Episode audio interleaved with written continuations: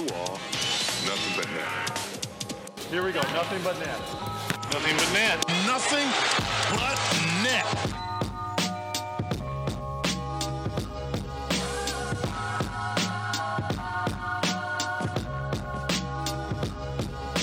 Άντε το κούμπο με τον Άντωνι Ντέιβις θα εκτελέσει nothing but net.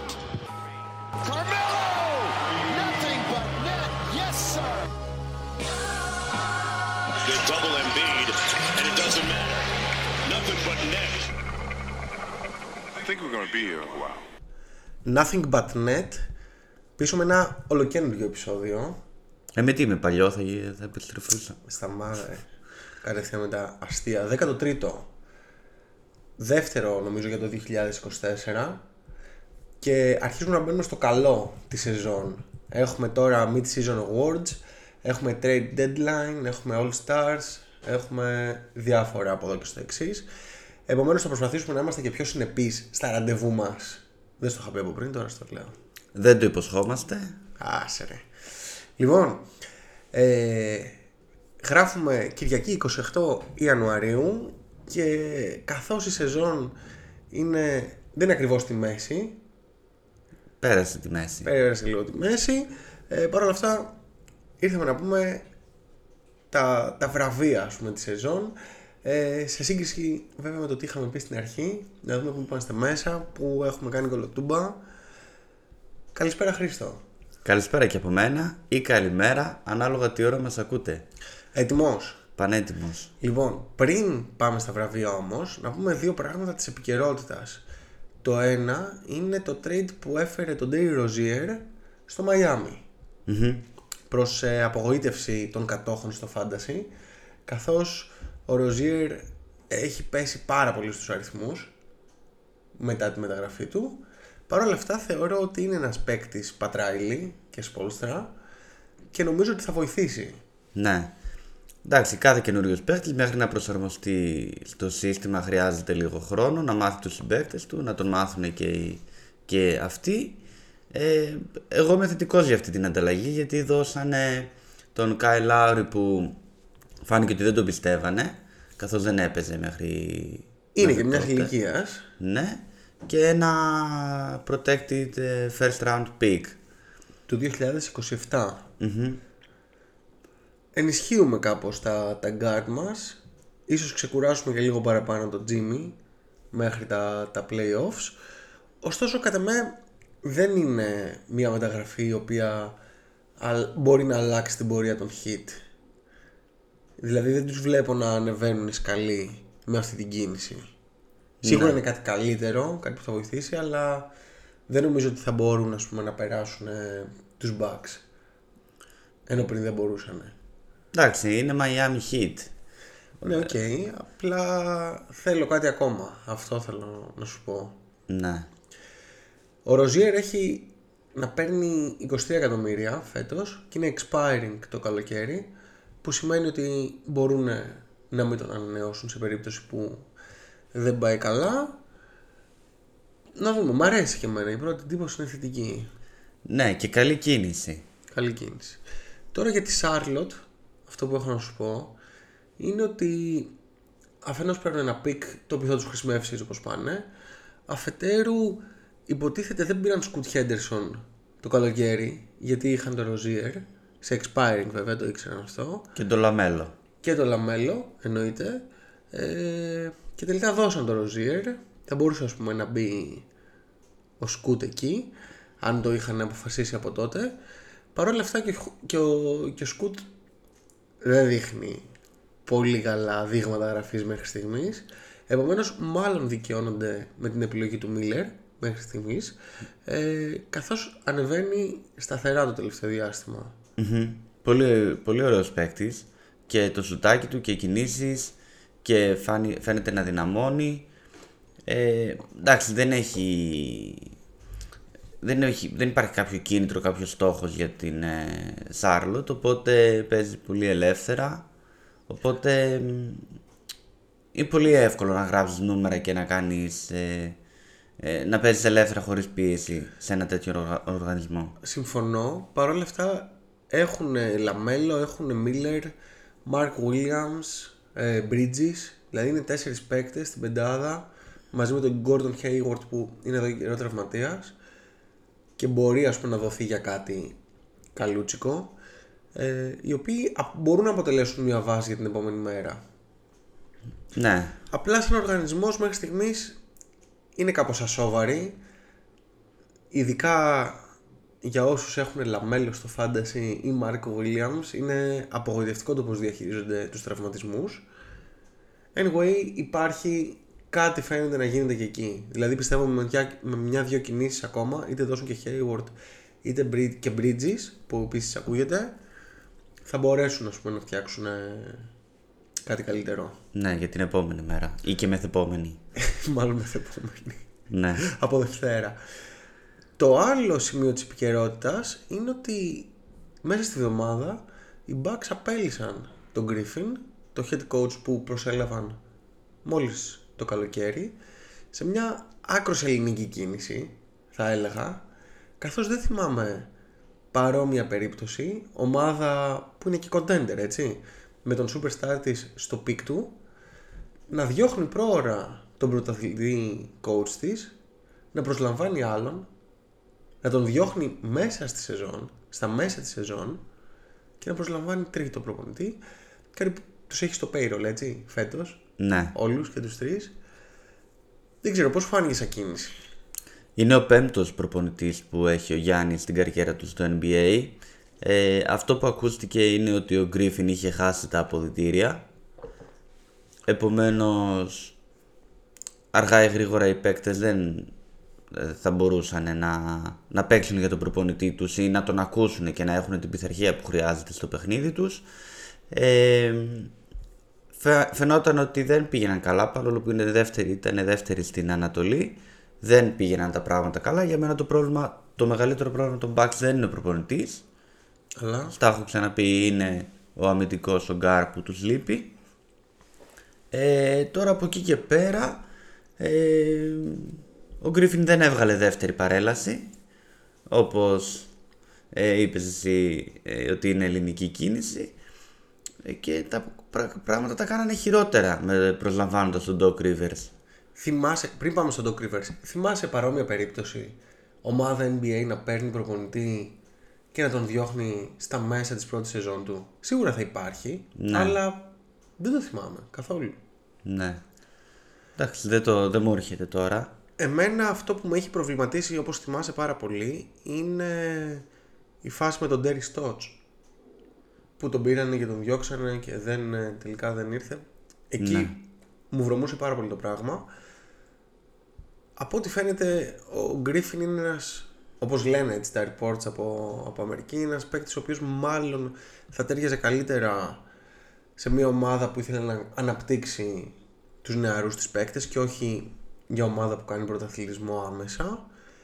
Η κίνηση των Bucks παρότι ακραία σπασμωδική δείχνει ότι δεν θέλουν να σπαταλήσουν ούτε μια σεζόν ακόμη από το αέρα του Γιάννη και πάμε στον Don Rivers. Επίτηδε δεν θέλω να αναφέρω, επειδή τώρα κοουτσάρει το Γιάννη. Αν πήγαινε σε κάποια άλλη ομάδα θα στα κατέβαζα.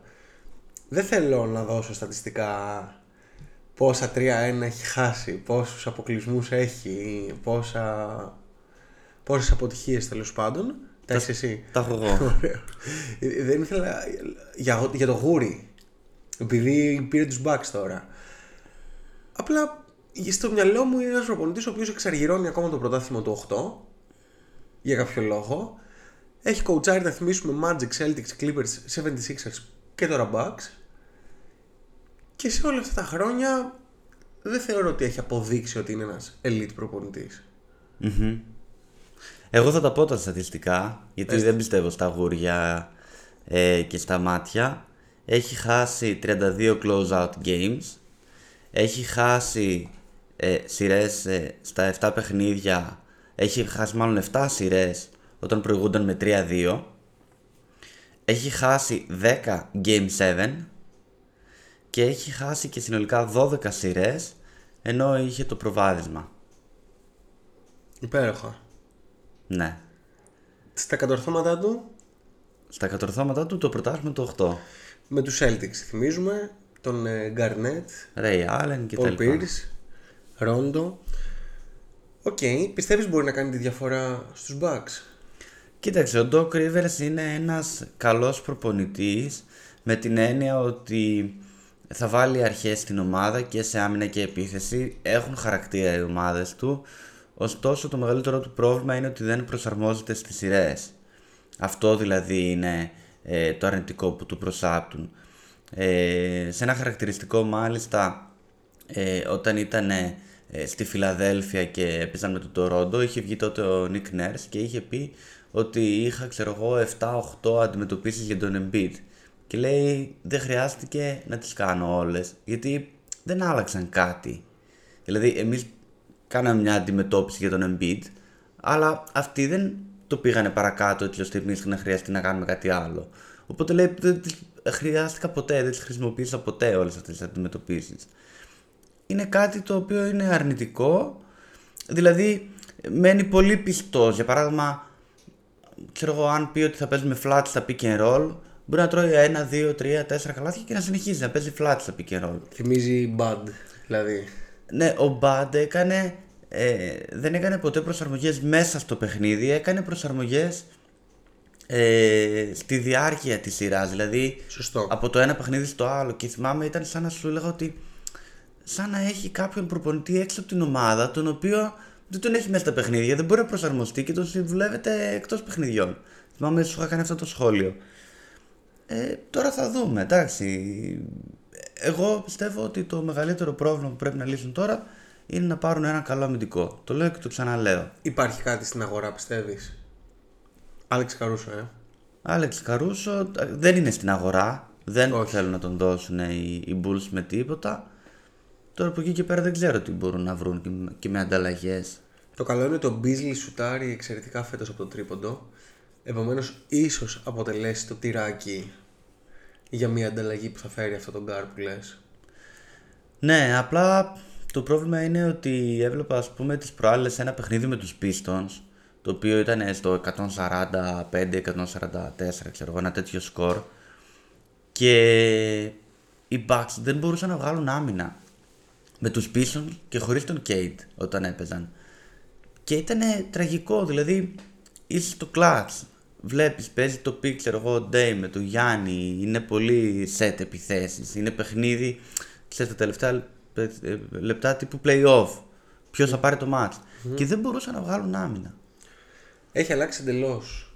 Παρόλο που, όπως λέγαμε όταν τον πήρανε, άλλαξε ουσιαστικά ένας παίκτης και ο προπονητής. Τελικά νομίζω περισσότερο impact είχε ο προπονητής.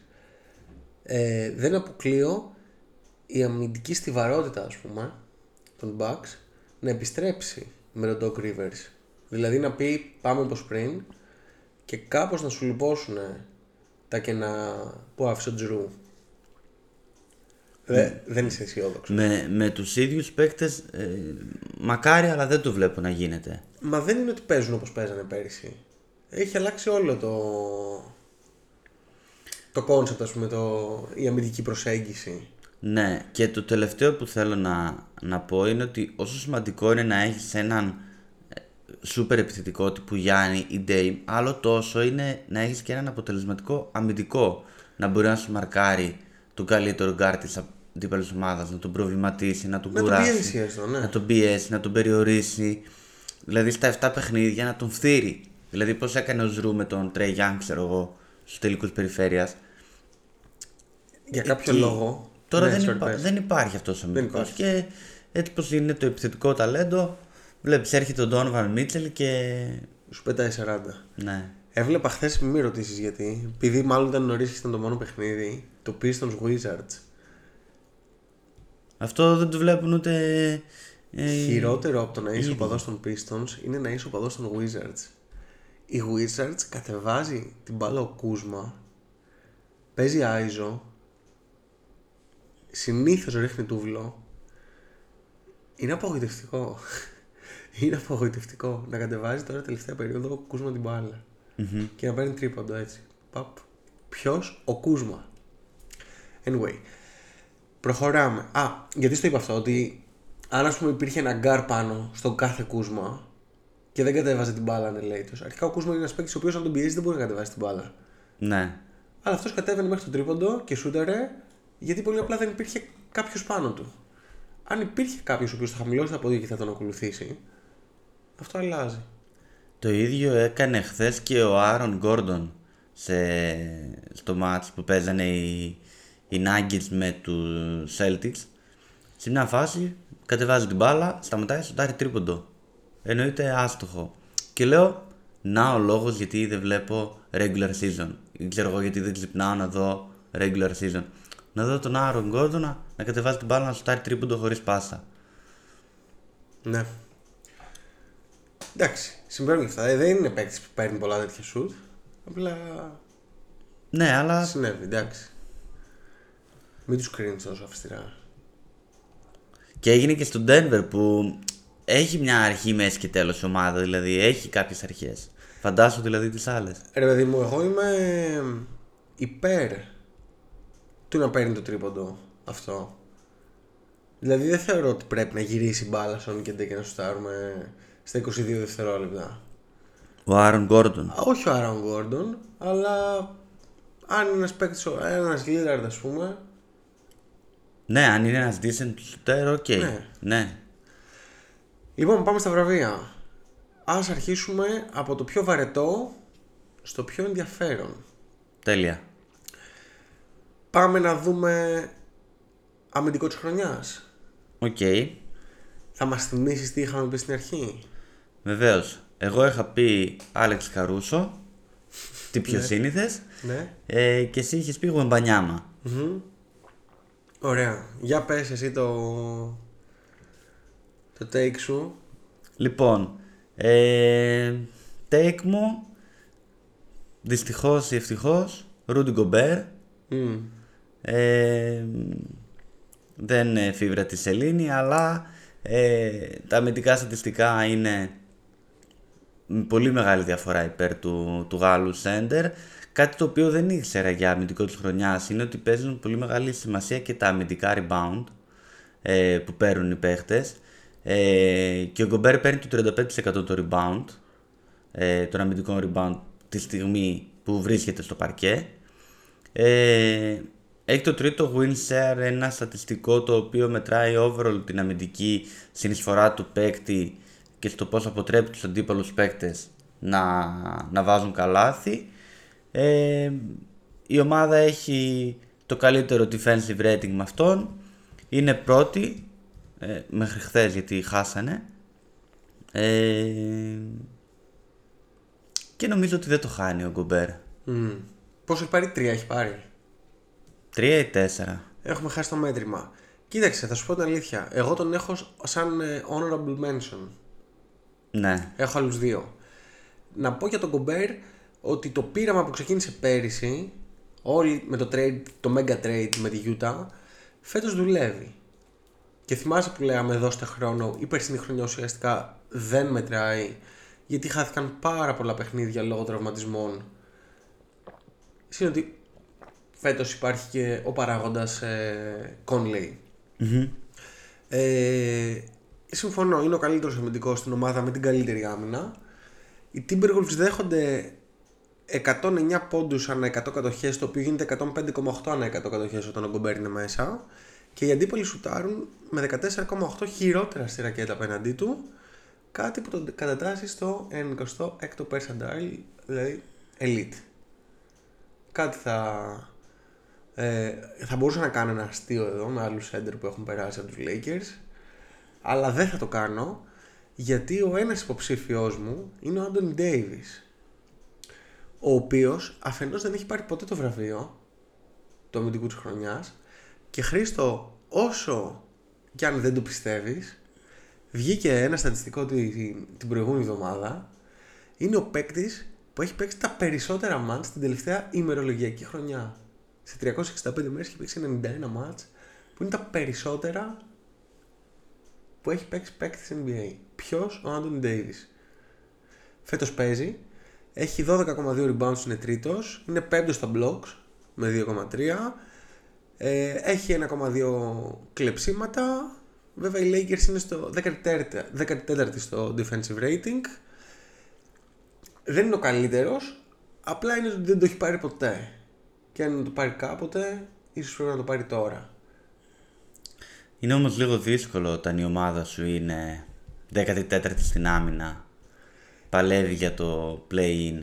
Θα σου πω, παικτικά, αν μου έλεγες βγάλε μια άμυνα, θα σου βάζα τον Davis αντί για τον Κομπέρ και έπρεπε να διαλέξω ανάμεσα από τους δύο. Κατάλαβες; Δηλαδή θεωρώ ότι είναι όντως καλύτερος αμυντικός. Τότε θα είναι ακόμα πιο δύσκολο για το βασικό μου υποψήφιο, Α, έχεις κι άλλον. ο οποίος είναι ο Βίκτορ Γομπανιάμα, με τους Spurs να είναι 25η στο defensive rating. Αυτός δεν είναι αμυντικός, είναι τροχονόμος. Η, η ομάδα, όχι αυτός. Ναι. Κοίταξε, είναι 13ο στα rebound, πρώτος στα blocks. Ε, το θέμα μου είναι ότι κάνει στην άμυνα αδιανόητα πράγματα. Δηλαδή θα βγει στις 45 μοίρες να καλύψει τρίποντο, θα κάνει ο άλλος drive, θα δώσει πάσα και θα προλάβει τον παίκτη στη γωνία. Έβλεπα ένα βιντεάκι του, του Jimmy, ε, ο οποίος και έδειχνε ας πούμε παίκτη να κλέβει, να φεύγει ευνηδιασμό, να τρέχει από πίσω του Γομπανιάμα, να παίρνει τα βήματα στο lay-up και χωρίς να πηδήξει. Ο Γομπανιάμα ακόμα έτρεχε, γύρισε το κεφάλι και έδωσε πάσα πίσω. Δηλαδή ήταν μόνος του και είπε άστο. Κάτι το οποίο δεν το έχω δει ούτε στο Γιάννη ούτε στο Λεμπρόν. Δηλαδή και οι δύο αυτοί παίρνουν τα βήματα και ρίχνουν τα πίδια. Ο άλλος κάνει καταπληκτικά πράγματα.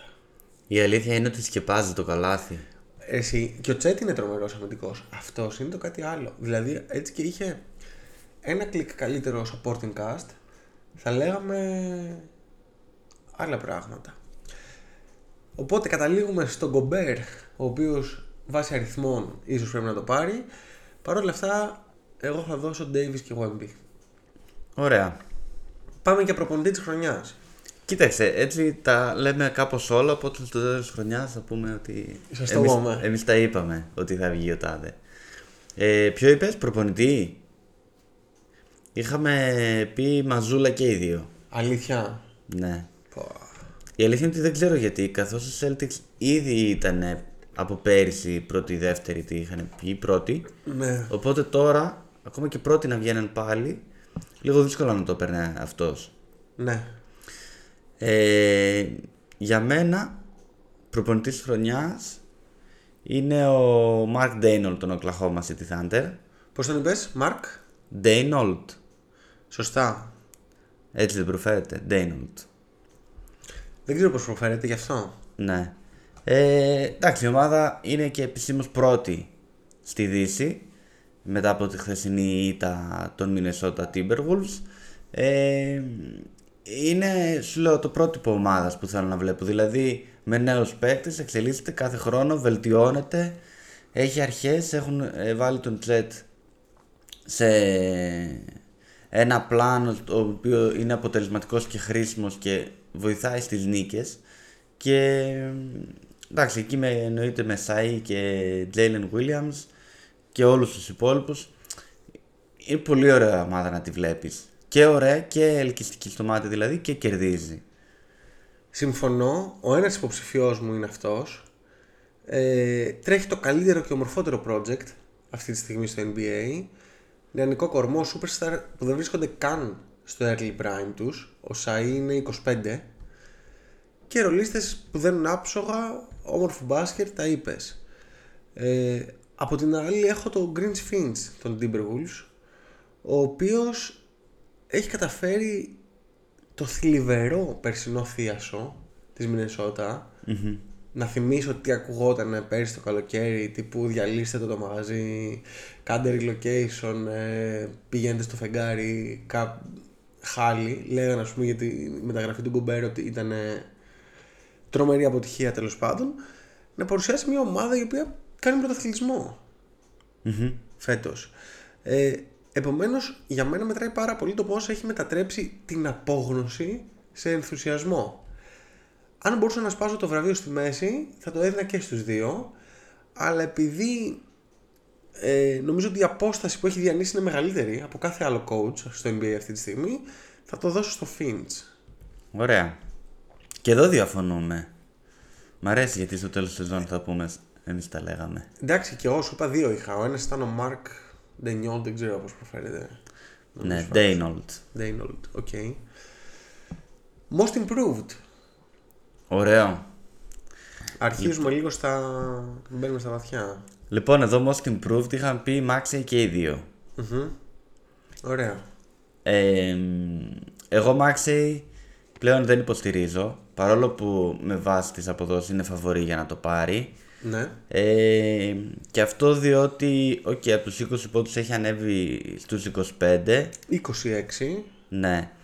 Ε, 25,7 έχει ανέβει στις assist, ε, ξέρω εγώ.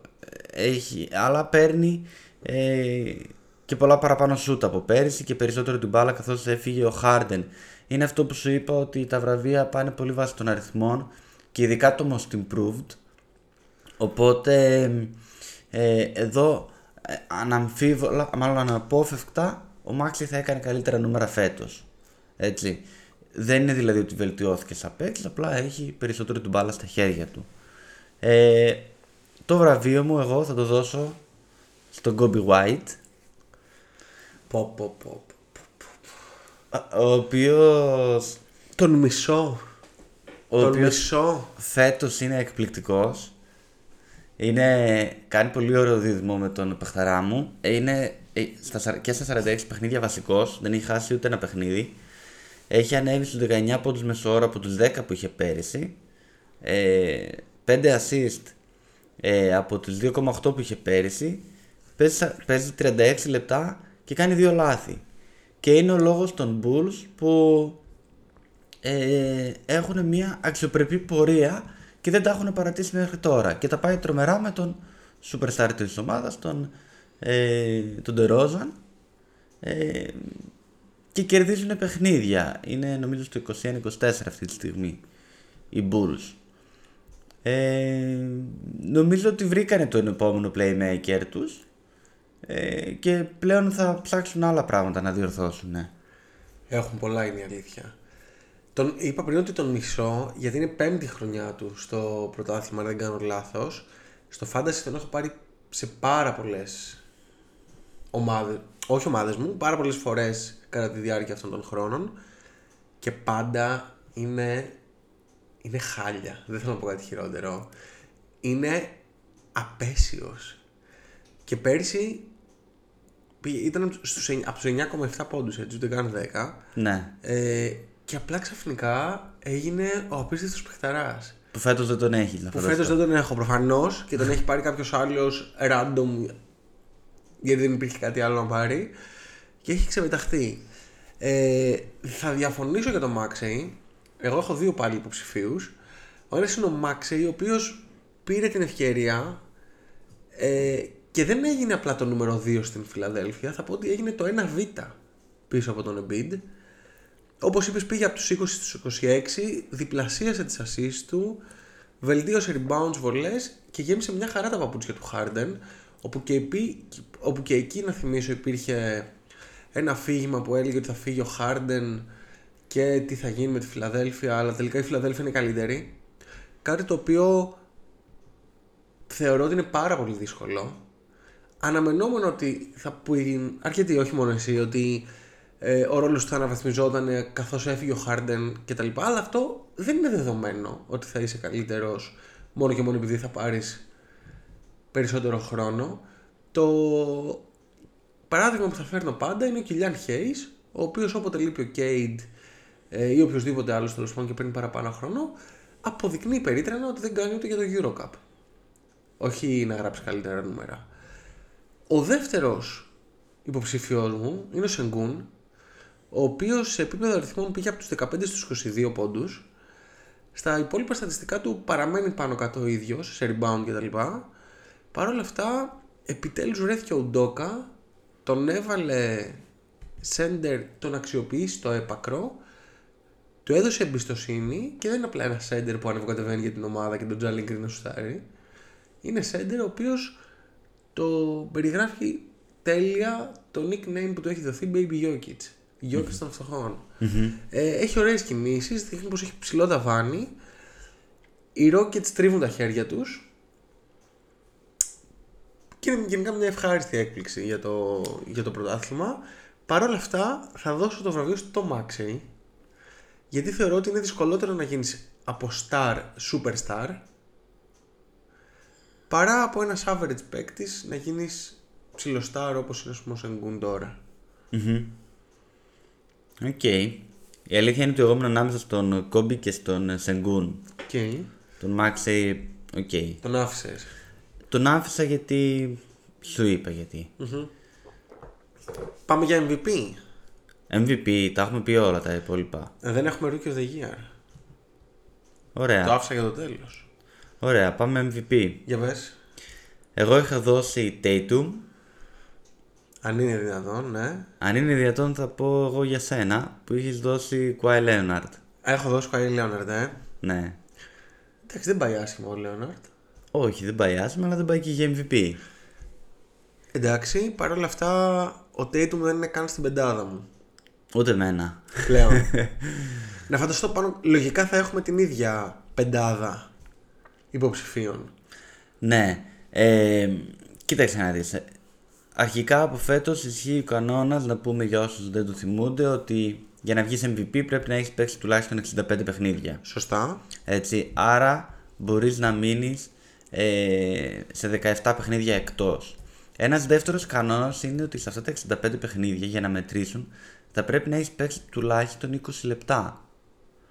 Δηλαδή δεν είναι αυτό που έκανε πέρυσι ο Μίκαλ Μπρίτζης για να κρατήσει το σερί των συνεχόμενων παιχνιδιών να μπει για, ξέρω, εγώ, για ένα δευτερόλεπτο και να βγει. Ε, επίσης, ένα δεύτερο ε, ας πούμε φίλτρο που θα βάλω εγώ στους υποψήφιους είναι η ομάδα να είναι στην πρώτη τετράδα. Δεν μπορώ να δω κάποιον MVP με την ομάδα του να είναι πιο κάτω. Οκ. Ε, Sorry. επομένως, οι, οι MVP candidates που έχουμε σε αυτή τη λίστα είναι Tatum, Giannis Embiid, Donovan Mitchell, SGA, Edwards, Jokic και Kawhi Leonard. Για ξαναπές τους. Tatum, Giannis, Embiid, Mitchell, SGA, Edwards, Jokic και Kawhi Leonard. Α, έχεις πολλούς. Ναι, τέλος πάντων, ναι. Πληρούν τα κριτήρια. Αυτό Ναι. θέλω να σου πω. Ε, να μην τα πολυλογώ. Για μένα MVP, παρόλο που δεν μου αρέσει, φέτος θα είναι και πάλι ο Embiid. Ω, Ε, από, καθώς γράφει νούμερα ακόμα καλύτερα από πέρυσι που έγινε MVP, δηλαδή από το 33-14 φέτος είναι στο 36-11-6 έχει χάσει 8 παιχνίδια βέβαια Αυτό θα σου λέω, όχι, έχει χάσει παραπάνω. ε, Οι 76ers είναι στο 29-15, 44 44 και αυτό έχει παίξει 33 φέτος. Οκ, άρα έχει χάσει 11 παιχνίδια 11 και αρχίζει να κλείνει λίγο το ναι. περιθώριο. Ε, είναι στο όριο δηλαδή. Ε, και έχει, ε, πέρα από τα καλύτερα νούμερα, έχει το μεγαλύτερο PE, ε, το οποίο είναι ένας δείκτης που χρησιμοποιεί όλα τα θετικά και τα αρνητικά στατιστικά, ένας δείκτης index απόδοσης ε, και efficiency στο NBA με 23,4 και είναι τέταρτος σε net rating σε όλο το NBA με 12,4. Δηλαδή όταν είναι μέσα η ομάδα του προηγείται με 12,4 πόντους. Ε, οπότε, Έχεις αυτόν. Συμφωνώ ε, στο ότι λάμπει με Nick Nurse και είναι απουσία Harden. Παρ' όλα αυτά δεν θεωρώ ότι θα κάνει το back to back. Ε, εγώ έχω σαν πεντάδα το Γιάννη, τον Embiid, τον Λούκα, τον Σάι και τον Jokic. Ε, ο Γιάννης είναι στους 31 πόντους, 11,7 rebound, 6,3 assist, 2,4 stocks. Απλά συνεχίζει να έχει 66% στις βολές που και πέρυσι εκεί ήταν. Απλά αρέσει. Με χαλάει πάρα πολύ αυτό στο case. Πόσο μάλλον όταν είσαι φτασμένος και τα έχεις κάνει όλα και πρέπει απλά να διατηρηθείς στον αφρό. Ε, κάτι αλλαγές προπονητή, κάτι γκρίνια, το κακό κλίμα, οι αλλαγές, η άφηξη του Λίλαρτ που ανακάτεψε, νομίζω, χωρίς απλά να στο, χωρίς να στο κάνω, να στο δικαιολογώ απόλυτα, ότι κάπως χαλάει το case του για φέτος. Παρόλο που είναι καταπληκτικός, έτσι, σε ατομικό επίπεδο. Έχω τον Embiid που τον είπαμε, έχω τον Λούκα, ο οποίος είναι και αυτός απίστευτος. 34,6 πόντους, 8,6 rebound, 9,2 assists, οριακά triple-double. Ε, έβαλε και 73 προχθές, τέταρτη καλύτερη επίδοση ever. Απλά τον, τέλος, τον Dallas είναι 8. Το hero ball συνεχίζεται και δεν βλέπω κάτι να αλλάζει σε σχέση με τις άλλες χρονιές. Δηλαδή δεν πάμε να κάνουμε κάτι καλύτερο. It is what it is, αυτή είναι η κατάσταση. Δεν ξέρω αν έχεις κάποια άλλη άποψη για τον Dallas. Όχι. Απλά μου είναι δύσκολα. Κάποια στιγμή θα το πάρει. Δεν ξέρω αν θα είναι φέτος, θα είναι του χρόνου. Αλλά. Ναι, δεν βλέπω κάτι.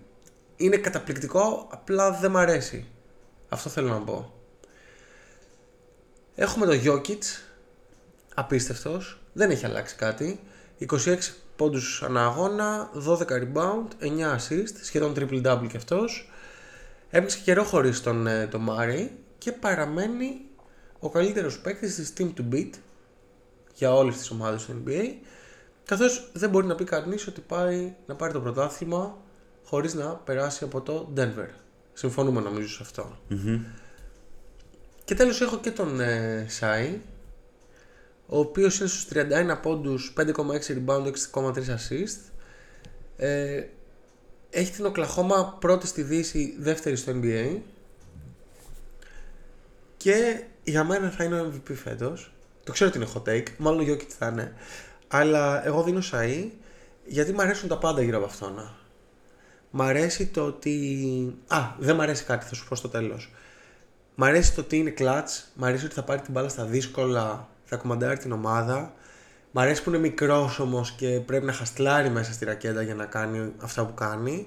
Είναι ακόμα ανερχόμενος. Τον έχουν πετάξει με trade που σημαίνει ότι έπρεπε να αποδείξει όλα αυτά τα χρόνια. Ή πέρασες χρονιές που τον μπαρκάρανε και έπεσε πολύ λάσπη στο όνομά του. Ε, είναι trend, μ' αρέσει ξέρω εγώ που έχει το swag και βγαίνει με τα ρούχα και τέτοια, αλλά παράλληλα έχει και τη σχέση 150 χρόνια. Μ' α- μ' αρέσει όλο το πακέτο που έχει. Ε, είναι το νέο πρόσωπο του NBA ίσως, ή αν δεν είναι τώρα θα είναι σε κάποια χρόνια. Το μόνο που δεν μου αρέσει είναι ότι βρίσκεται στην Οκλαχώμα και δεν έχει να κάνει με το roster ή την ομάδα ή τον μπάσκετ, αλλά με το location και το ότι είναι κάπως με σαν αγορά. Ε, Παρ' όλα αυτά πιστεύω ότι θα είναι, ο, θα, όχι πιστεύω, θέλω να είναι ο MVP για αυτή τη χρονιά. Μακάρι. Μακάρι. Μακάρι. Η αλήθεια είναι ότι. Σε που- κούρασα. Όχι, δεν με κούρασες. Η αλήθεια είναι ότι πουλάς πάγο σε σκημό, έτσι πώ τα λες. Γιατί ρε; Ε, τα λες ωραία. άλλαξε, άλλαξε η άποψή σου. Όχι, δεν άλλαξε, αλλά από όλους αυτούς, αν κάποιος από αυτούς θέλουν να το πάρει, είναι ο SGA. Γιατί και εμένα μου Θέλω. αρέσει παικτικά. Αντικειμενικά ωστόσο είναι να το πάρει, ο Γιώ- πρέπει να το πάρει ο Γιώκητς. Είναι- Αντικειμενικά πρέπει να το πάρει ο Embiid. Τέλος πάντων, ας το πάρει ο Σάι. Και πάμε Rookie of the Year. Το άφησα τελευταίο γιατί πίστευα ότι θα διαφωνήσουμε. Ναι. Για πες. Ε, αρχικά στην, στη σεζόν όταν ξεκίνησε είχαμε πει και οι δύο Γομπανιάμα. Αχα. Εγώ μένω πιστός στον Γομπανιάμα. Α, δεν θα μαλλώσουμε τότε, ναι. Ναι. Ε, ακόμα πιστεύω ότι είναι καλύτερος παίκτης από τον Χόλμγκρεν. Είναι δύο χρόνια μικρότερος. Όχι, τρία. Κάτσε, ε, πες θα το τσεκάρω. Νομίζω, νομίζω είναι δύο χρόνια μικρότερος. Ε, έχει πόντους και rebound ε, τρεις μονάδες πάνω. Ναι, ο άλλος είναι σε, στην καλύτερη ομάδα, στη δεύτερη καλύτερη ομάδα του NBA. Έχει μπει σε ένα ε, σοβαρό πλάνο παιχνιδιού και winning ε, ε, τρόπο παιχνιδιού. Αλλά νομίζω ότι στο τέλος της ημέρας ο Βαμπανιάμα είναι καλύτερος. Και το case που θέλω να πω είναι ότι ο Γομπανιάμα, αν τον έβαζε στην Οκλαχώμα, θα έκανε την Οκλαχώμα ακόμα καλύτερη σε σχέση με τον Τζετ. Γι' αυτό είναι καλύτερος. Ο Chet είναι 1η Μαΐου του 2002 και ο Wemby είναι 4 Ιανουαρίου του 2004. Άρα είναι 2,5 χρόνια ουσιαστικά. Ναι. Άρα Wemby, ε. Ναι, δίνω Wemby. Οκ. Λοιπόν, αρχικά να σου πω ότι το Rookie Ladder του NBA στις 25 πρώτου, το τελευταίο δηλαδή που βγήκε, είχε πρώτο το Wemby, δεύτερο το Chet και τρίτο το Miller. Ε, αν δεν υπήρχε Jet και Wemby, θα ήθελα να το δώσω πάρα πολύ στον ε, Jaime Χάκες. Μ' αρέσει πάρα πολύ αυτός ο παίκτης. Μ' αρέσει. Το συμπαθώ περισσότερο για το παρουσιαστικό του, το story του, το ότι παίζει στο Μαϊάμι, παρά για τον παίκτη που είναι αντικειμενικά. Ναι, Ωστόσο- είναι, είναι και πολύ ωραίος παίκτης. Δηλαδή, Έχει, έχει, είναι εγωιτευτικός παίκτης. είναι μπασκετικός. Ναι.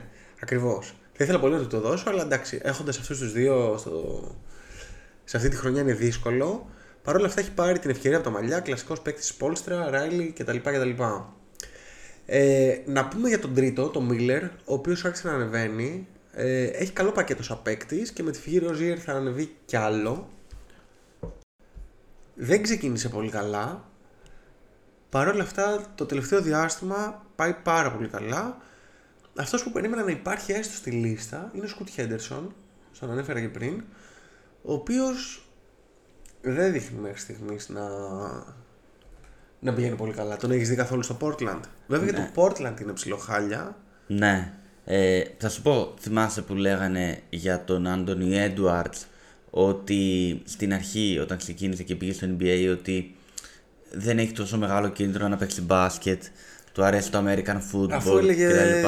αφού έλεγε δεν ψήνουμε και πολύ να παίξω μπάσκετ. Ναι, νομίζω ότι ο Σκούτ Χέντερσον είναι κάτι αντίστοιχο, απλά κλείνει προς το American football, δηλαδή Είναι και κοντούλης, ρε, εσύ, δεν είναι; ε, έχει πολύ ίδιο σωματότυπο με τον Άντωνι Έντουαρτς, είναι πολύ γομάρι, πώς να σου το πω, πολύ δυνατό κορμί για την είναι- ηλικία του. Είναι bulky. Ε, είναι η λέξη που ψάχνεις. Απλά ε, μπασκετικά δεν τον βλέπω να, Να έχει ψήνεται. το, να ψήνεται, να έχει το κίνητρο. Οκ. Πιστεύω ότι μπορεί πολύ, πάρα, πάρα πολύ εύκολα να κάνει ένα ξεπέταγμα ας πούμε, του χρόνου ή του παραχρόνου άμα, άμα θέλει. Είναι 1,91 ο Scoot, που σημαίνει ότι είναι γύρω στο 1,89 στην πραγματικότητα. Ναι. Ενώ, γκουγκλάρω τώρα, ενώ ο Έντουαρτς Θα είναι κοντά στα δύο. Ε, είναι, α, 1,93 είναι ο- και ο Έντουαρτς. Άντε ρε, Ναι. τον είχα για πιο ψηλό. Οκ. Πω πω, τον είχα πολύ πιο ψηλό. Εσύ είχες δώσει και μέσο όρο ύψους του NBA 2,7-2,8. Σε εκείνο το επεισόδιο θυμάσαι; Ε, δεν το είχα δώσει, το είχα βρει. Το Όχι. είχα... Το, το μέσο όρο ήταν 2 μέτρα. Πόσο πίστευω ότι θα είναι. Ναι. Οκ, αυτά λοιπόν και για τον, ε, και για τον Miller. Τώρα να σου πω για τον Chet. Ρε παιδί μου είναι στην κόψη του ξυραφιού, δεν υπάρχει ξεκάθαρη απάντηση. Ε, ο Chet αρχικά είναι τόσο καλός όσο τον περιμέναμε. Ε, έχει κουμπώσει τέλεια στην ομάδα και στον τρόπο παιχνιδιού της Οκλαχώμα. Κανείς δεν λέει ότι είναι εύκολο αυτό ή ότι είναι αναμενόμενο. Πόσο μάλλον όταν είσαι ουσιαστικά στην πρώτη αγωνιστική χρονιά σου. Ε, δεν είναι κανονικός rookie, καθώς έχει περάσει ήδη ένα χρόνο στο NBA και με χαλάει πάντα σε τέτοιες περιπτώσεις ε, αυτό το γεγονός στο case του Rookie of the Year. Να θυμίσουμε Ben Simmons Embiid κτλ. κτλ. Είναι ο παίκτης που ήρθε και ανέβασε την ομάδα όχι ένα, αλλά δύο επίπεδα. Έχει παίξει 23% περισσότερα λεπτά από- από τον Wemby ε, και όπως είπες και εσύ το ότι είναι σε μια ομάδα με στόχους, ρόλους κτλ του δίνει πάρα πολύ στη συνολική εικόνα του. Ωραία. Ε, να σου πω και τα, στατιστι- τα στατιστικά του. Γιατί μετά θα σου πω και τα στατιστικά του Wemby. Ο Τσέτ έχει 17,1 πόντους, 7,2 rebounds, 2,8 assist, 2,6 blocks, σουτάρει με 54,1%, 38,2 στο τρίποντο και 78,8 βολές. Τα θυμάσαι όλα; όλα, όλα, παίξω. Λοιπόν, ο Wemby έχει 20,3 πόντους, 10 rebounds, 3,2 blocks, πρώτος στο NBA, έτσι.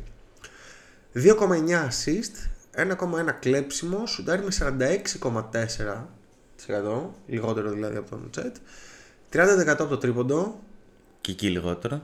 και εκεί λιγότερο, και 80,7% βολές. Το τρίποντο βελτιώνεται το τελευταίο διάστημα και πιστεύω ότι αν βρισκόταν σε μια ομάδα που δεν έπαιζε με τα λιμά που παίζει, με τον Ζωχάν που σουτάρει με το ένα χέρι, αυτό θα ήταν αρκετά καλύτερο. Ε, το αρνητικό στο case του Wemby είναι ότι οι Spurs για μένα, για μένα κάνουν χειρότερη χρονιά του αναμενόμενου που κανείς δεν πίστευε ότι θα μπουν playoffs και θα σπείρουν τον πανικό. Αλλά ρε παιδί μου είναι κάτι καλύτερο από Pistons και Wizards αυτή τη στιγμή ως προς το παιχνίδι που παίζουν ε, ωστόσο αυτό που θέλω να πω ότι αν ο Jet είναι unicorn ο Wemby είναι μαγικός. Είναι εξωγήινος φίλε. Γράφει επίσης αυτά τα νούμερα σε 28 λεπτά. Έπαιζε με minutes restriction μέχρι τώρα, μέχρι την προηγούμενη εβδομάδα. Τα οποία αν τα δούμε σε 36 λεπτά, Το κλασικό metric. Αχ, μην το κάνεις αυτό. Γιατί; Τέλος πάντων, ναι, για πες. Πες, πες. Θα σου πω μετά, το ολοκλήρωσε.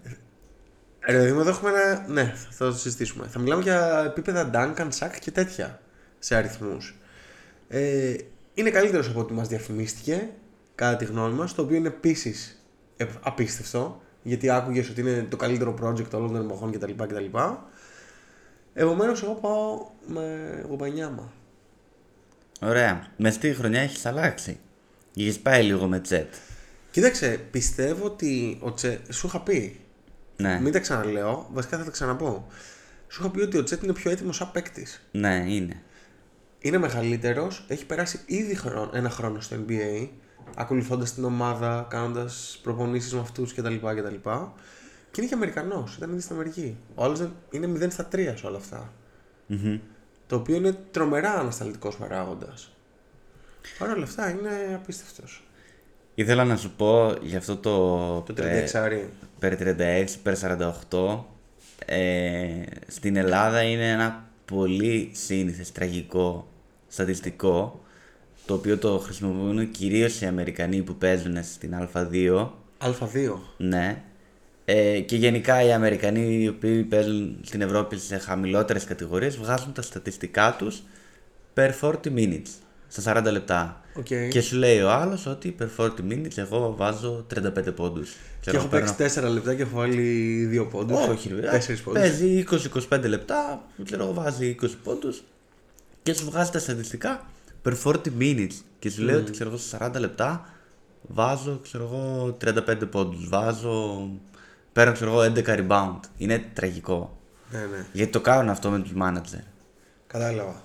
Θες να δώσεις και πρωταθλητή; Ε, πρωταθλητή, η αλήθεια είναι ότι δεν είχα προετοιμαστεί γι' αυτό. Έτσι όπως τα βλέπεις τώρα. Μία λέξη θέλουμε.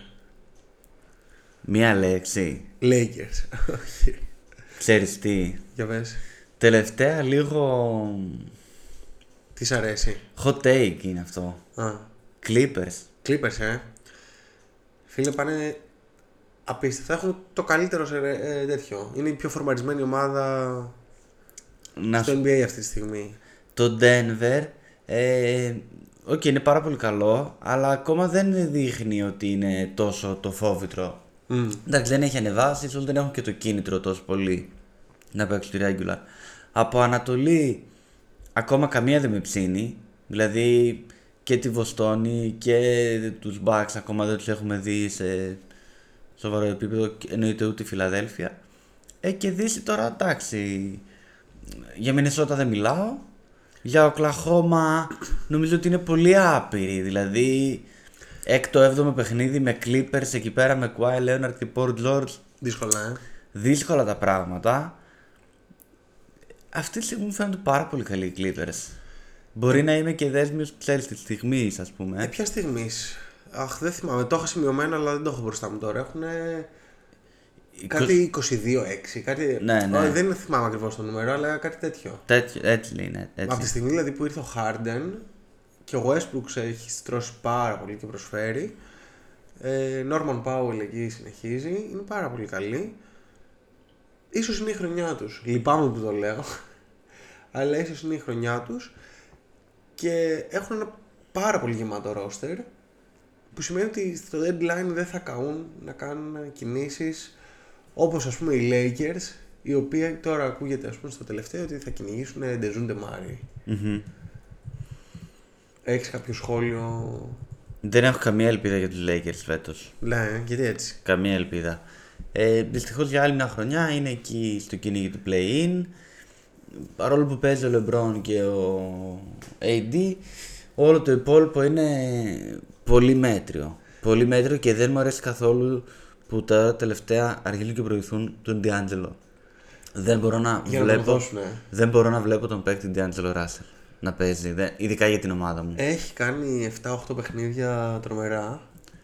Ε, Αλλά δεν θα διαφωνήσω μαζί σου. στην άμυνα είναι μ, καλύτερα να παίζαμε τέσσερις. Ε, θέλει να γράψει νούμερο το παιδί για να τον δώσουν. Α, έτσι, έτσι ναι, έτσι ναι, το ακούω. Απλά η ένστασή μου είναι ότι δεν μπορείς να πάρεις Ντεζούντε για να συνεχίσει να παίζει, να παίζει ο LeBron Playmaker. Ναι. Δηλαδή, δεν ξέρω. Αν και Ντεζούν και μου αρέσει πάρα πολύ σαν παίκτης. Θα τον ήθελα πάρα πολύ. Αν μπορούσαμε με κάποιο τρόπο να τον πάρουμε. Ναι. Ε, οι Wizards ψωνίζουν τους παίκτες τους και για Κούσμα ακούστηκε. Πουλάνε τους παίκτες. Πουλάνε, ναι. Ε, για Πουλ δεν ακούστηκε. Δεν ξέρω. Μπορεί να ξεπουλήσουν. Για για Jones picks. επίσης ακούγεται. Ναι, τα θα είδα δώσουν. Δεν έχουμε κάτι χειροπιαστό μέχρι στιγμής. Το trade του Σιακάμ επίσης έγινε, να το αναφέρουμε και αυτό. Που δεν το είπαμε στην αρχή. Έχει περάσει λίγος καιρός. Ναι, ακόμα δεν πάει πολύ καλά. Εντάξει. Αλλά πιστεύω θα κολλήσει. Θα πάει καλά. Λίγο Οκ. θα- όταν θα μπει και ο Χαλιμπέρτον Ναι. ε, θα πάει πολύ καλά. Μμμ. Και κλείνοντας, να σου πω κάτι άσχετο με το NBA. Ό,τι θες. Ό,τι θες. Θα μαγειρέψεις σήμερα. Όχι. Ε, πήγα είδα ένα ματς Euroleague. Α, αυτά τα ωραία. Ναι. Τα εγχώρια. Για πες. Ε, έτυχε να βρίσκομαι στην Αθήνα και θα πήγαινα είτε αν έπαιζε ο Ολυμπιακός είτε ο Παναθηναϊκός εκείνη τη, τη μέρα ας πούμε, που βόλευε. Τελικά έπαιζε ο Παναθηναϊκός με την Παρτίζαν. Δεν θέλω να σου πω για το, για το match, ας πούμε. Θέλω να σου πω, ρε παιδί μου, ότι ο Παναθηναϊκός δεν ξέρω πώς είναι τα προηγούμενα χρόνια. Από ότι μου είχαν πει, ας πούμε, καμία σχέση το, το πώς είναι σε σχέση με φέτος. Έχει ένα ΟΑΚΑ το οποίο πραγματικά θυμίζει NBA. Ναι. Η παρουσίαση, τα ημίχρονα, ε, τα events και όλα αυτά. Και τρομερή ατμόσφαιρα. Πάρα πολύ ωραία. Ήταν και μάτς το οποίο ήταν sold out. Με ζέλικο εκεί. Με ζέλικο, ναι, ναι. Αυτό που με απογοήτευσε είναι ο χώρος γύρω από το γήπεδο, ο οποίος σε αφήνει το τρένο σε μια στάση, περπατάς ένα δεκάλεπτο μέχρι να φτάσεις στο γήπεδο μέσα στα σκοτάδια. Το μόνο φως που υπήρχε ήταν από κάτι μακρινά γήπεδα τα οποία φω... έρχονταν λίγο φως και από τους ε, μικροπολιτές οι οποίοι είχαν τα, τα stands τους και πουλούσαν σάντουιτς, κασκόλ και τέτοια και φώτιζε κάπως. Ρε παιδί μου, πολύ παρατημένο. Ναι. Θα μπορούσε να είναι πανέμορφο όλο αυτό το συγκρότημα. Ε, Παρ' όλα αυτά, εντάξει, το ΑΚΑ μέσα ήταν ε, τρομερό. Φαίνεται δηλαδή η προσπάθεια που γίνεται. Ήτανε δηλαδή έτσι καθαρό, περιποιημένο. Ναι, ναι, ναι. Ναι, Ε, έλεγχο. καθαρό, εντάξει, τι να σου πω, δεν πήγα παντού. Ναι. Έλεγχος. Ε, είχε στην είσοδο. Ε, Άτυπο σωματικό έλεγχο και ναι, ναι. εισιτήριο. Και εισιτήριο. Και καθόσασταν όντως ο καθένας στη θέση του. Ναι, πήγαινε, έβρισκες. Με το εισιτήριο, Με το ε. εισιτήριο τη θέση. Τώρα δεν ξέρω αν είναι παντού, πάντα έτσι. Αλλά δεν είναι όπως το παλαιό, ας πούμε. Η αλήθεια είναι ότι στην ανακοίνωση ε, που είδα πριν το match ε, έλεγε ότι καθίστε στις θέσεις σας. Ε, ναι, ρε, λογικό. Γιατί τώρα είναι και τεράστιο αυτό. Ναι. Άμα πας όπου να είναι, είναι δύσκολα τα πράγματα. Μπράβο, μπράβο. Πάντως, χαίρομαι όταν ελληνικές ομάδες, ξέρεις, κάνουν βήματα μπροστά. Κοίταξε, δημιουργεί πάρα πολύ ωραία ατμόσφαιρα, έχει, ακούγεται από όλους αυτό.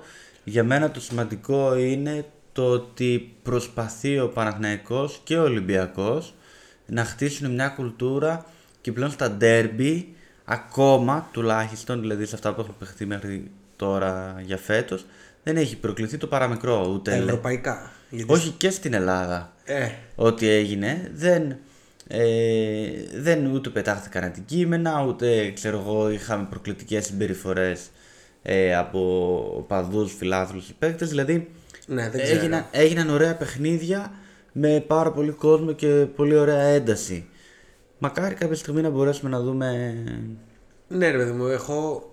Εντάξει, εσύ το ξέρεις, δεν ξέρω αν το έχω πει και στο πόντο. Λόγος που παράτησα ας πούμε, να βλέπω Euroleague και ελληνικό πρωτάθλημα κατ' επέκταση εδώ και κάποια χρόνια είναι το ότι ε, υπάρχει μια ανακύκλωση βίας εντός και εκτός εισαγωγικών η οποία δεν μου ταιριάζει καθόλου και θεωρώ ότι δεν έχει καμία σχέση με τον μπάσκετ. Επομένως το να παρακολουθώ το άθλημα το οποίο καθορίζεται από άλλους σκοπούς και συμφέροντα ήταν κάτι το οποίο δεν μου ταιριάζει καθόλου. Παρ' όλα αυτά χαίρομαι όταν οι ελληνικές ομάδες τα πάνε καλά. Ειλικρινά χαίρομαι. Δηλαδή δεν είναι Ναι, ότι ναι, ναι. ξέρεις, το, το- θα το πω για να το λέω. Μακάρι ξέρω εγώ και Ολυμπιακός και Παναθηναϊκός να, να πάνε καλά στην Ευρώπη. Αλλά το θέμα είναι να δημιουργηθεί ρε παιδί μου και ένα σύστημα τώρα, ουτοπικά όλα αυτά, να είχαμε να λέγαμε. ναι, Ε, που όλες οι ομάδες θα έχουν ε, τις ευκαιρίες να κάνουν κάτι αξιόλογο. Δηλαδή βλέπεις ας πούμε ότι ο Άρης φέτος πάει καλά αλλά δεν θα έχει κάποιο αντίκρισμα αυτό. Ή άλλες χρονιές ο Πάοκ, ας πούμε ο Πανιόνιος, η ΑΕΚ, ο... ξέρω εγώ, το Μαρούσι. Ό,τι και να κάνουν αυτές οι ομάδες, ας πούμε, δεν υπάρχει περίπτωση να ανταμυφθούν κάπως. Τέλος πάντων, τεράστια συζήτηση τώρα. Εκτός αν και ο Άρης πάρει το Eurocup φέτος, το Ε, ναι, χρόνο ρε, Χριστός. θα παίξει κατευθείαν Euroleague. Ε, ναι, αλλά... Δεν θα γίνει. Ναι. Ε, τώρα που πιάσαμε τα εγχώρια, να σου πω και εγώ την εμπειρία μου. Ότι... Ε, γενικά εγώ πάω στον Άρη, Οκ. όπως ξέρεις. Και πήγα στο τελευταίο ευρωπαϊκό παιχνίδι με την Μπουντούτσνοστ. Αχα. Έχω παίξει με αυτήν, να ξέρεις. Ναι. Στη Σερβία, σε ένα τουρνουά στη Σερβία. Ε, και πάω με έναν φίλο μου από τη δουλειά, ο οποίος δεν είναι αριανός. Ήρθε έτσι για το κλίμα, γιατί τον είπα ότι είναι σημαντικό παιχνίδι, θα είναι γεμάτο. Ε, είναι για το ποιος θα περάσει κτλ. Και πάμε και το γήπεδο είναι άδειο. Άντε ρε. Ε, εννοείται παθαίνω πλάκα γιατί εντάξει, ήξερα ότι παίζει και το ποδόσφαιρο ταυτόχρονα με την ΑΕΚ, αλλά ήξερα ότι ήταν κλεισμένο. Οπότε λέω θα είναι ο κόσμος στο μπάσκετ. Ε, εγώ αδιαφορώ, ακούγεται ότι το ποδόσφαιρο είναι χάνουμε ένα μηδέν. Οκ. Και σε κάποια στιγμή στο πρώτο ημίχρονο σουτάρει ο Γκάλινατ βολές, που είναι ο καλύτερος ας πούμε σουτέρ στις βολές. Αχα. Δηλαδή στο τέλος του παιχνιδιού σε αυτόν δίνουμε την μπάλα για να του κάνουμε φάουλ. Και ακούγεται ξαφνικά ένα γκολ! Ένα τρελό, ένα πανηγυρισμός από όλη την κερκίδα στο μπάσκετ. Ένα γκολ τρελό. Ο Γκάλινατ κάνει 0 στις δύο βολές. Ναι. Έχουν σαστήσει όλοι. Άντε ρε. Λοιπόν. Και έχει δημιουργηθεί μια τέτοια ατμόσφαιρα και όλοι ε, ψάχνονται. Ε, όλοι στο γήπεδο εννοώ, δηλαδή οι διαιτητές, παίχτες, ειδικά οι φιλοξενούμενοι, γιατί φαντάζομαι οι δικοί μας το ξέρανε ότι λέει τι παί- έγινε, ναι. παίζει ταυτόχρονα. Εκ των υστέρων είδα ότι όλος ο κόσμος στο παλέ ήταν έξω από το γήπεδο γιατί είχε οθόνες Ναι. ε, και βλέπανε εκεί πέρα το ποδόσφαιρο και μέσα στο γήπεδο ήταν όλοι με οθόνες του κινητού ε, και βλέπαν το ποδόσφαιρο και 4-5 άτομα από πάνω και βλέπαν το ποδόσφαιρο Οκ. Και... Θλιβερό κατά την άποψή μου. Ο- Θλιβερό, ναι Α, ε, εν τέλει το ποδόσφαιρο φτάνει στα πέναλτι Με ποιον έπαιζε; με την ΑΕΚ για το κύπελο Ναι. ε, πανηγυρισμοί σε κάθε πέναλτι που έβαζε ο Άρης και κάθε πέναλτι που έκανε η ΑΕΚ. Πανη- Και σου λέω κάτω παίζανε μπάσκετ και οι άλλοι φωνάζανε γκολ, ας πούμε, ξέρω. Γκολ, πραγματικά όμως πανηγυρισμός, όχι αστεία. Και εννοείται όταν ε, έβαλε το τελευταίο πέναντι ο Άρης και προκρίθηκε, έγινε μέσα πανζουρλισμός και μπήκαν όλοι απ' έξω, ξαφνικά γέμισε το παλέ ε, και ο Άρης γύρισε το μάτς, δηλαδή ήταν, σε όλο το μάτς έχανε υποτονικά 5 με 10 πόντους με το που περάσαμε στο ποδόσφαιρο, μπήκαν όλοι μέσα, έγινε μια τρελή ατμόσφαιρα και γύρισε το ματς και στο μπάσκετ και κερδίσαμε. Οκ. Ρε, πριν κλείσουμε τώρα που βλέπω τις σημειώσεις μας. Ναι. Έκτο παίκτη είπαμε. Όχι, έκτο παίκτη δεν είπαμε. Ένα κλείσουμε με αυτό. Ωραία. Για πες. Μπογκδάνοβιτς έχω βάλει εγώ. Ωραίος, ωραίος. Τι είχαμε δώσει στην αρχή; Τι είχαμε δώσει στην αρχή; Ε, εγώ είχα δώσει Chris Paul και Christian Wood και εσύ είχες δώσει Chris Paul. Καλά πήγαν και τα δύο. Ναι. Ο Κριστιανό δεν έχει ακουμπήσει. Και ο Πολ ε, έχει χάσει πολλά κι αυτός, ε. Ναι. Κοίτα, αυτοί που παίζουν πάρα πολύ είναι ο Hardaway, Malik Monk, Νατζερίτ, ο Πάουελ που σου είπα πριν, ο Ματουρέν, ο Κλάρκσον και ο Μπογκδάνοβιτς. Ε, ο Reeves, ο, δικ- ο, των Lakers και ο Quickly επίσης θα μπορούσαν να μπουν στη λίστα, απλά πλέον παίζουν και πεντά, στην πεντάδα κάποιες φορές, οπότε δεν είναι eligible για να είναι στο, στη λίστα αυτή. Ε, χωρίς πάρα πολύ σκέψη, θα είπα Tim Hardaway Jr. που φέρνει 18 πόντους και 3,3 τρίποντα από τον πάγκο. Οπότε επέλεξα αυτόν. Ναι. Απλά για μένα σημαντικό είναι ο έκτος παίκτης να δω τι φέρνει στην ομάδα όταν μπαίνει. Και ο Μπογκδάνοβιτς είναι ο μοναδικός ο οποίος έχει συν ένα στο συν πλην. Ενώ όλοι οι υπόλοιποι έχουν μείον. Και ο, ο Hardaway έχει μείον 0,2. Οκ. Ο Μπογκδάνοβιτς είναι ειλικρινά ο μόνος λόγος να δω Ατλάντα παρόλο που έχω και παίκτη στο Fantasy από την Ατλάντα. Και ο Τζέλεν Τζόνσον. Εντάξει, ναι. Αυτός είναι πονεμένη ιστορία, φαντασιακά. Τέλος πάντων. Λοιπόν, trade deadline 8 Φεβρουαρίου. Θα γίνουν λογικά πραγματάκια. Θα Θα είμαστε εδώ μέχρι την επόμενη φορά. Μόνο διχτάκι. Through the window, off the wall, nothing but net. Here we go. Nothing but net. Nothing but net. Nothing but net.